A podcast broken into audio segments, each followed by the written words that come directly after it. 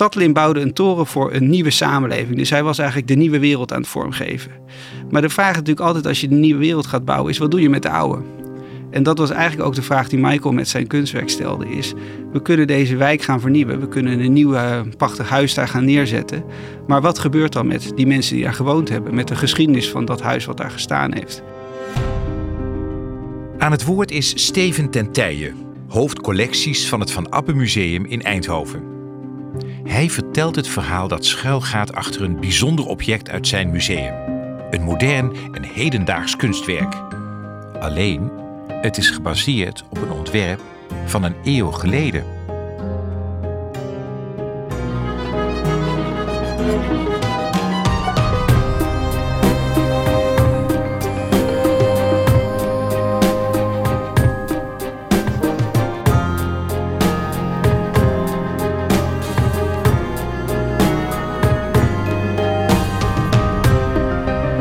Je luistert naar Topstukken, de podcast over de mooiste kunst en cultuur van Nederland. Mijn naam is Albert Verlinde. In elke aflevering praat ik met een expert van een museum of een andere culturele instelling in Nederland en stel ik de vraag: wat is jouw persoonlijke topstuk? Veel mensen hebben een soort haat-liefde verhouding met moderne kunst. Het is vaak abstract. Je ziet niet gelijk wat het is. Dat kan interessant zijn, maar ook frustrerend en het verhaal erachter blijft bij de toeschouwer vaak onbekend. Terwijl dat verhaal in veel gevallen juist extra betekenis geeft aan het kunstwerk. Ook bij het werk waar we het in deze aflevering over hebben, is dat het geval. Het verbindt namelijk de Russische revolutie van de vorige eeuw met een gemeenschap in Australië. Nou, ik heb gekozen voor een uh, werk White Man Got No Dreaming uit 2008 van een Amerikaanse kunstenaar Michael Rakovic. En het is een hele grote houten toren die een beetje lijkt op een cilinder, vijf meter hoog. Een open cilinder die gebouwd is uit hout en waar twee spiralen omheen omhoog kruipen als je hem op een afstand kijkt, lijkt het ook een beetje op een soort gigantische telescoop, zeg maar, die, eh, die in, het, eh, in het gebouw, in het museum staat. Het is heel intrigerend als je het zo vertelt. Ja, het is een, uh, het is een fascinerende ontwerp. Want het is niet het ontwerp zelf niet van Michael Rakovic. Want het is geïnspireerd op een heel beroemd ontwerp van een Russische kunstenaar, Vladimir Tatlin. In 1920 ontwierp hij een toren, een monument voor de Russische revolutie. En uh, dat monument is nooit uitgevoerd, maar dat monument is daarna een soort icoon geworden van de ja, vernieuwende, vooruitstrevende, hemelbestormende kunst, zeg maar, die vlak na de revolutie werd gemaakt. En uh, deze toren die, uh, is in, toen ook in ontwerp uitgevoerd. Ook een beetje zo groot als hij nu in het museum staat. Dus ook iets van vijf meter hoog zo. Maar die had eigenlijk ja, groter moeten worden dan de Eiffeltoren. Er zitten het had de Russische Eiffeltoren moeten worden. Het had de Russische Eiffeltoren moeten worden. Het had eigenlijk het Russische wereldwonder moeten worden. Het had de piramides naar de kroon moeten kunnen steken, zeg maar. Dit was echt uh, ja, in alle grootheid waanzin. En, en het idee van uh, uh, er begint nu niet alleen maar een, een nieuwe regering of een nieuwe vorm van regeren. Maar het idee van de mensheid evolueert en er ontstaat nu een nieuw soort mensheid in, in deze communistische samenleving. De Russische revolutie speelt zich af in de eerste decennia van de vorige eeuw. Rusland verruilt in 1917 de tsaar voor het communisme. Kort samengevat. De toren van Tatlin stamt dus uit deze tijd. En door juist dit ontwerp laat Rakovic zich een kleine 100 jaar later inspireren. Dus dit ontwerp, eh, dat heeft Michael als uitgangspunt genomen voor een werk in 2008, wat hij gemaakt heeft voor de Sydney Biennale. Michael was uitgenodigd om naar die Biennale te komen. En die is toen naar Sydney gaan kijken en gedacht, waar ga ik een werk over maken? En hij ontdekte toen een, ehm, een huizenblok, Redfern. En ehm, dat was een huizenblok waar een aboriginal gemeenschap woonde. En dat was een heel, ja, uh, ja het was een beroemd huis, huisproject van de Aboriginal gemeenschap die zich altijd aan de zijkant gestuurd voelde. Maar dit was eigenlijk hun blok. En er was een soort strijd ontstaan in de stad om ja, dat blok te slopen. Om daar iets mooiers wel voor in plaats te zetten. Het was nogal aan het vervallen. Uh, maar ook om die gemeenschap daarmee uh, de stad uit te bonjouren. En toen dacht Michael van ik ga een werk maken wat eigenlijk moet helpen om de discussie rondom deze stadsvernieuwing, zeg maar, ja, eh, een impuls te geven. En hij kwam toen met het idee om uit het sloophuid van een van die huizen, om die toren van Tatlin na te bouwen. Ah. En ja, de metafoor is vrij simpel, maar dat werkt in kunst vaak toch ook heel goed als het niet altijd ingewikkeld is. Want het is eigenlijk gewoon, kijk, Tatlin bouwde een toren voor een nieuwe samenleving. Dus hij was eigenlijk de nieuwe wereld aan het vormgeven. Maar de vraag natuurlijk altijd als je de nieuwe wereld gaat bouwen, is wat doe je met de oude? En dat was eigenlijk ook de vraag die Michael met zijn kunstwerk stelde. Is, we kunnen deze wijk gaan vernieuwen. We kunnen een nieuw uh, prachtig huis daar gaan neerzetten. Maar wat gebeurt dan met die mensen die daar gewoond hebben? Met de geschiedenis van dat huis wat daar gestaan heeft. Dus door die twee dingen te combineren, dat iconische ontwerp van Tatlin en dat materiaal van het huizenblok uit Sydney, ja, uh, bracht Michael op een hele indringende manier dat gesprek in Sydney naar voren van ja, hoe gaan die twee dingen samen? Maar toch is het heel typisch dat je dus weliswaar met ander materiaal, maar eigenlijk heeft hij gewoon een kunstwerk gekopieerd. Hoe ben ik nou een beetje oneerbiedig als ik dat zeg? Nou, nee, het is een kopie van het, van het ontwerp. Nou is het natuurlijk zo dat kunstenaars aan de lopende band naar elkaar kijken en ideeën van elkaar, ja, je kan zeggen jatten, je kan zeggen gebruiken. Het is maar een beetje aan welke kant doen. van, de, ja, van de, ja. waar je gaat staan. Um, het is zeker, het is ook een hele bewuste referentie. Het is absoluut niet bedoeld als, uh, als, een, als, een, als te suggereren dat hij dat zelf bedacht heeft. Want hij wilde juist dat mensen eigenlijk dat iconische ontwerp van Tatley gingen associëren met die vraag van hoe, hoe werkt vernieuwing hier in onze stad. Het werk straalt dus tegelijkertijd vernieuwing en afbraak uit. Maar er zit nog een laag verscholen in dit kunstwerk. En dat heeft te maken met de materialen die zijn gebruikt, los van het hout. Dus er zijn twee soort spiralen die kruipen omhoog langs het werk. Die zijn van uh, de kabels uit het huis, dus de elektriciteitskabels, et cetera, gemaakt. Het afge afgebroken huis. En dat is ook heel betekenisvol, omdat er werd ook radio uitgezonden vanuit het kunstwerk. Ik geloof dat dat wel meer metaforisch was dan dat dat helemaal echt was. Maar Cori Radio, dat was een uh, original uh, radio, die werd dan uitgezonden vanuit die toren. Het was ook weer een referentie naar het oorspronkelijke ontwerp van Tatlin, omdat die toren van Tatlin had eigenlijk ook één grote zendmas moeten zijn. En dat zat zelfs zo in elkaar dat je had drie vormen in, dat, uh, in die toren. Je had een kubus, een piramide en een cilinder. En dat waren gigantische. De, daaronder hadden dus honderden mensen in moeten kunnen zitten en hadden kunnen moeten delibereren. Dan zou dat als het ware naar de volgende beslissingslaag gaan. En dan de laatste, die cilinder, dat was dan het radiostation. En dan de beslissing ging dan zo de ether in. Maar zit die gedachte ook nog achter dit kunstwerk? Ja, ja dus ook hier zaten die, die vormen zaten erin. En het idee was dus ook dat hier ook weer radio uit zou komen. Waardoor er weer ja, um, ja, de kunstwerk ook als een soort zendmas voor ideeën gebruikt zou worden. En voor discussie aanjagen. En eigenlijk is ieder kunstwerk een zendmas van ideeën. Dat uh, zou je zeker zo kunnen zeggen, ja. ja. Michael Rakovic staat bekend om installaties die zijn opgebouwd uit allerlei verschillende dingen. Net als bij dit kunstwerk. Op deze manier verbindt hij met zijn kunst verhalen van nu aan de geschiedenis, met als doel om een discussie op gang te brengen. Dit werk paste prachtig in onze collectie, omdat wij juist ook die verbinding wilden leggen tussen heden en verleden. Dus het, ja, het was ook een mooie manier om te zeggen van dit is geen afgesloten, is geen voltooid verleden, maar dit is werkend verleden. Dit is nog uh, bezig, zeg maar. Het werk is net in Londen, Italië, Dubai geweest. Dan zie je ook wel dat het is een kunstenaar die ook uh, ja, echt wel goed in de kijker staat op dit moment. Er wordt best wel, uh, hij, hij is ja, succesvol zou je kunnen zeggen.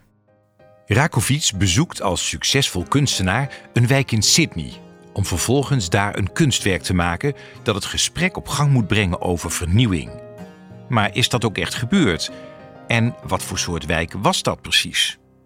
Het was niet alleen maar huizen, er zaten ook winkels, er zaten ook ander soort functies. Echt een ontmoetingscentrum. Het was echt een gemeenschap. Ja, en het, was, het is in de jaren zeventig ontstaan. En het, ja, het, was echt een, het is echt ook een beetje een icoon in de Aboriginal emancipatiebeweging. Vandaar dat er ook zoveel emoties rond uh, dat uh, blok zijn. Omdat ja, die men, mensen voelen het echt als een dubbele knauw. Dat ze eerst kaart hebben moeten vechten om het überhaupt te krijgen. En dat dat nu afgebroken zou worden. Ja, dat, dat gaat een enorm aan het hart. En Michael zei dat wat uh, wat het kunstwerk heel effectief deed, is uh, de discussie in een ander soort uh, dynamiek brengen. Omdat het ging daarvoor heel erg over die huizen zijn slecht, er moeten nieuwe huizen komen. Het ging heel erg praktisch. En door dit erin te brengen, um, ontstond er veel meer een gesprek over die dynamiek van ja, oké, vernieuwing is mooi, maar wat doen we met de mensen die daar wonen? Dus daarin heeft het wel geholpen. En er is ook uiteindelijk is er een, uh, hebben ze een, uh, een, een, soort vrijstelling van belasting gekregen, die gemeenschap, om een plan te ontwikkelen. En hebben ze een eigen plan kunnen ontwikkelen voor die plek. En dus ja, zover ik als ik heb Michael een paar, ja, zeg maar voor de zomer sprak ik hem en toen vroeg ik nog van hoe staat het er nu voor? Hij zei ja, het is gewoon heel complex en het is nog steeds zijn ze aan het zoeken naar oplossingen. Maar in elk geval is het zo dat het, ja, zeg maar de bulldozers zijn ook niet gekomen. Dus het is ook niet. Eh, het is ook niet weggevaagd. Het is niet weggevaagd en het gesprek is nog steeds gaande. En ja, hoe, hoeveel precies zo'n kunstwerk daar nou aan bijdraagt, dat weet je natuurlijk nooit helemaal exact. Wat, wat spreekt jou zo aan dit kunstwerk? Nou, ik, ik, meerdere dingen, meerdere dingen. Maar ik vind het is een prachtig kunstwerk. Ik bedoel, het is ook gewoon, eh, mag eigenlijk ook wel gezegd worden, het, het is ook heel intrigerend om naar te kijken. Het is een fascinerende toren. Het ontwerp van Tatlin blijft fascinerend en deze nieuwe uitvoering even, evenzeer. Maar wat ik ook heel mooi vind van dit werk is dat het, het uh, laat op een hele mooie manier zien hoe ik denk dat uh, kunst en kunstgeschiedenis ons in het heden kunnen inspireren omdat wat ik heel mooi vind van het werk is dat het allemaal dingen samenbrengt waar we op dit moment mee ja, worstelen of waar we vragen over hebben. Het combineert eigenlijk ons eigen complexe Europese verleden van de Russische revolutie, communisme en alle ellende die daarbij hoort. En ook alle dromen en alle hoop die daarbij hoort. Met uh, een, totaal andere geschiedenis. Uh, of op het eerste oog totaal andere geschiedenis in, in Australië. Um, maar waar het gaat over een Aboriginal gemeenschap, die natuurlijk ook een hele complexe plek in die geschiedenis heeft. En die ook, ja, je zou kunnen zeggen, het, zeg maar, die, die, die vernieuwingsdrang van, het, van die vlak na die Russische revolutie. Als ik jou zo hoor, praat dit kunstwerk. Het vertelt een verhaal. Het vertelt een verhaal. Het vertelt zelfs, het verbindt verhalen zelfs, vind ik. Het, ver, het vertelt het verhaal van ons, van zeg maar een soort Europees verhaal over die, die moderne kunst en die, die vernieuwingsdrang. Het vertelt een verhaal over een huizenblok in Australië. Het verbindt het verhaal dat het ook eigenlijk zegt, ja, die vernieuwingsdrang, ja, die heeft misschien ook wel relaties met die expansiedrang van Europese landen die uh, overal gekoloniseerd hebben en de boel overgenomen hebben en vaak weinig oog hadden voor wat er al was en, uh, en het als eigendom zijn gaan beschouwen.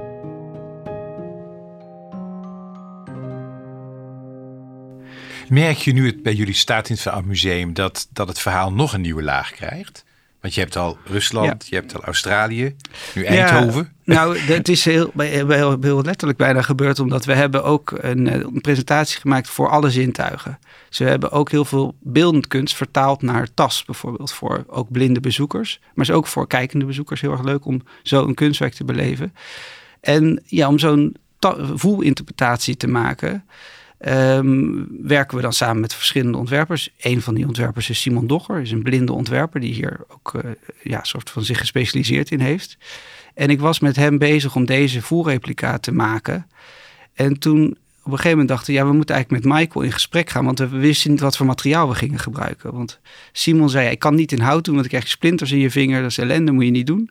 Maar een dus voelreplica, dus wordt iets kleins neergezet, zodat ja. de blinde het, de kleine replica kan voelen om te weten wat die grote, wat Ja, wat het, is een, het is wel een forse toren toch wel. Ik denk wel iets van 50, 60 centimeter, Mooi, misschien wel iets meer. Het is, maar het is zeker niet in de buurt van die 5 meter van het werk. Maar ja. uh, dat heeft ook te maken met dat je, als je een in innerlijk beeld wil vormen van iets. Als het te groot wordt, kan je het niet bij elkaar brengen. Weten we nu van uh, zeg maar gesprekken met soort klanten. Maar het is weer een dimensie bij dit verhaal. Ja, en wat, we, wat heel leuk was in deze, deze interpretatie was dat uh, Michael die zei van ja, het is prima om geen hout te nemen, maar neem betekenisvol materiaal. Want dat is eigenlijk waar het mij om gaat. Niet per se om het hout, maar het ging omdat het van dat huizenblok kwam. Toen dachten we van ja, wat is nou een betekenisvol materiaal uit onze omgeving? Toen dachten we aan de woonwagenkampbewoners in, in Woensel, zeg maar in Noord-Eindhoven.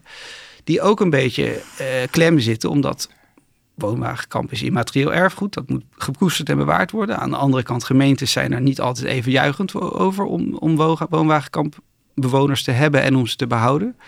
Dus die voelen zich ook een beetje tussen wal en strip vallen. Net zoals misschien die Aboriginal gemeenschap in, uh, in Sydney. En toen is Simon naar die gemeenschap gegaan en heeft gezegd van nou, ik ben hiermee bezig. Kunnen jullie misschien wat materiaal geven? Dus die hebben toen sloopijzer uh, gegeven. En dat heeft hij verwerkt in zijn uh, voelinterpretatie. En er zit een audioverhaaltje bij waarin hij dus uitlegt hoe hij tot deze ja, interpretatie komt. En zo gaat het verhaal van Rusland naar Sydney naar Eindhoven. Het kunstwerk White Man Got No Dreaming stelt dus een belangrijke vraag over hoe wij als maatschappij omgaan met bestaande gemeenschappen en vooral het aan de kant schuiven daarvan. Rakovic vindt zijn inspiratie bij Aboriginals in Sydney, Tatlin bij de Russische Revolutie. Stel dat Tatlin het werk van Rakovic kon zien, wat zou hij er dan van vinden? Stel dat je de denkoefening doet dat hij als het ware plotseling ineens hier uh, terecht zou komen. Dat hij wel enorm geïntrigeerd zou zijn over het feit dat zijn ontwerp, dat dat zoveel teweeg heeft gebracht. En ook dat, uh, ja, zeg maar dat creatieve denken wat er in zijn uh, groep, zijn kunstenaarsgroep plaatsvond rond die tijd. Waarvan ze dachten van dat wordt gewoon een soort van één nieuwe samenleving. En dan zijn we, ja, dan zijn we weer in de volgende stadium van de evolutie. Dat is het niet geworden. Maar wat wel zo is, is dat hij nu zou zien dat dat denken van hem eigenlijk over de hele wereld allemaal echo's heeft gehad. Dus dat zijn van een zendmast van ideeën, ja, ik denk dat hij dat misschien toch ook wel heel mooi uh, zou hebben gevonden. Je luisterde naar Steven ten van het Van Abbe Museum.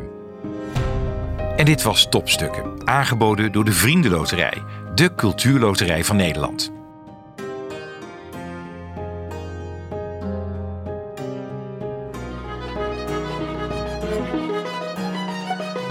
Mijn naam is Albert Verlinde, ambassadeur van de Vriendenloterij. Ik ben er trots op dat wij cultuur steunen in heel Nederland, dankzij onze deelnemers.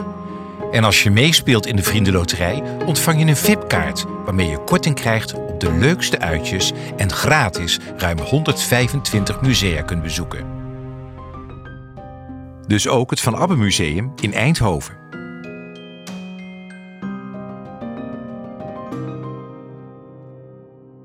Benieuwd naar meer mooie verhalen?